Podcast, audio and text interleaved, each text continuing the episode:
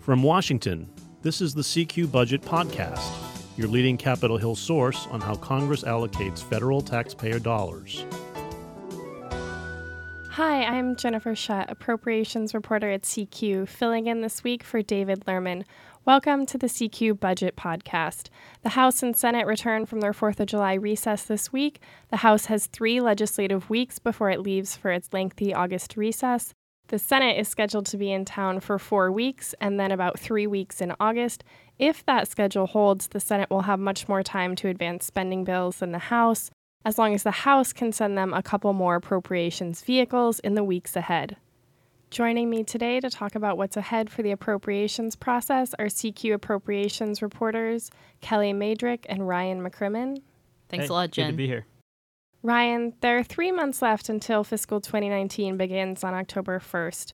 What are the biggest challenges appropriators face in getting all 12 spending bills across the floor into conference and onto President Trump's desk? So one of the challenges is just time. Uh, as you mentioned, the House will be out for their August recess. The Senate is planning to be here, but we don't know if they'll actually stay for the full three weeks that they're planning. It's possible they could cut it short. Um, so, you know, getting 12 bills done before September 30th every single year, it's always a huge challenge. This year, they're a little bit farther along than they typically are. So we'll see how many they get done. But time is definitely a factor. And then there's contentious policy issues that pop up every year when they're debating these annual spending bills. Some of the bills that they've taken up so far, including the three bill package that the House and the Senate have both passed, those were some of the easier bills to pass, the ones that they typically start with each year. But after that, it gets a lot more difficult. The rest of the 12 bills are fraught with contentious issues. Passing the Homeland Security spending bill is really going to be a nightmare for both chambers because that bill contains immigration issues, and that's one of the most hotly debated topics right now. So it's hard to see either chamber passing that um, on its own or, or even as part of a package and sending that to President Trump's desk before September 30th. So there's a lot that could go wrong. It's it's been going fairly smoothly so far, but it's unclear how much longer that'll last. And Kellie, what's your expectation for what spending bills, if any, are enacted into law before the end of the fiscal year? So there seems to be pretty good momentum behind this three bill package that Ryan mentioned. Military construction, you know, veterans projects, the legislative branch funding Congress, the Library of Congress, the Supreme Court, energy water projects like locks and dams, local community uh, funding for, for nuclear science labs and all of that. Those are those are real milk toast bills. Those are bills that nobody's going to really fight about. The House has already voted to com- go to conference. The Senate is expected to very shortly, and then on the House side, there's now going to be the Interior Environment and Financial Services General Government Bill. Both of those bills are on the House calendar, so that might be another potential minibus. And the House has already passed the Defense Bill. There has been some talk in the Senate of potentially linking it up with the labor HHS bill, education bill. Those are two of the biggest um, spending bills for Republicans and Democrats. Republicans hang their hat on the defense bill.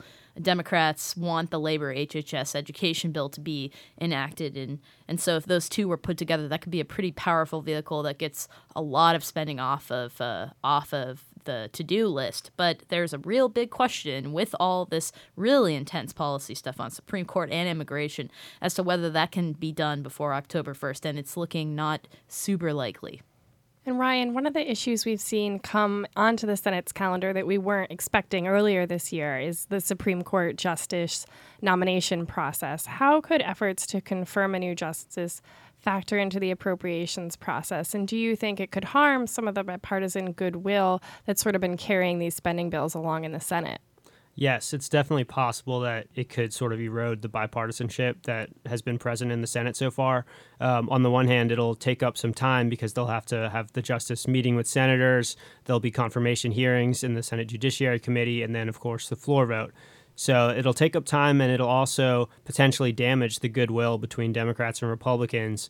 Um, both both sides have really sort of praised how well the appropriations process has been going so far, but uh, a really sort of nasty fight over the Supreme Court could damage that. But it sort of depends on how hard Democrats are going to fight. Um, if you look back to 2016, when there was the opening and President Obama uh, nominated Merrick Garland to fill the vacancy, Democrats decided they were not going to sort of blow up other issues like appropriations to, to have a hearing on Garland's nomination. It's possible they could fight a little bit harder this time. Uh, they have sort of gotten some flack over their lack of playing hardball with the Garland nomination, so they may be more amped up to fight this year, especially under President Trump.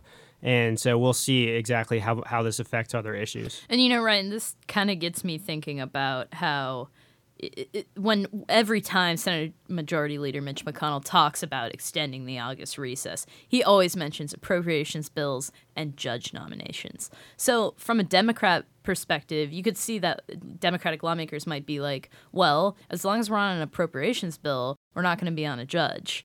But then you wonder too if there's some extreme breakdown in the Supreme Court debate, whether they start halting procedure on judges too, and then how that flows into the appropriations process as well is a big deal, Jennifer. And Kellie, you've done some reporting on the election year curse. Can you walk us through what that is and give us your prediction for how that will impact the continuing resolution that's going to be needed for at least part, if not all, of government in September? And then how the midterm election results will impact what happens with spending bills in most likely December.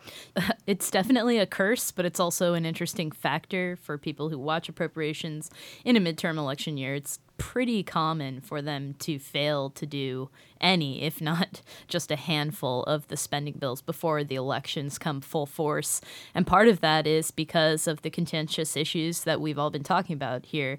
You know, it one it, it depends, and we will know very shortly after the November elections as to what the calculus is going to be. If if Republicans win a lot more seats, for example, they might want to tide spending over into the new Congress to get more of the policy provisions that they'd like to extract with a more powerful Senate or House. But if the Republicans lose a lot of seats in the House, for example, or the Senate, they might want to stick with the old Congress, wrap up spending before Christmas, tie a bow on the whole thing, and like start everything over from from scratch in the new year.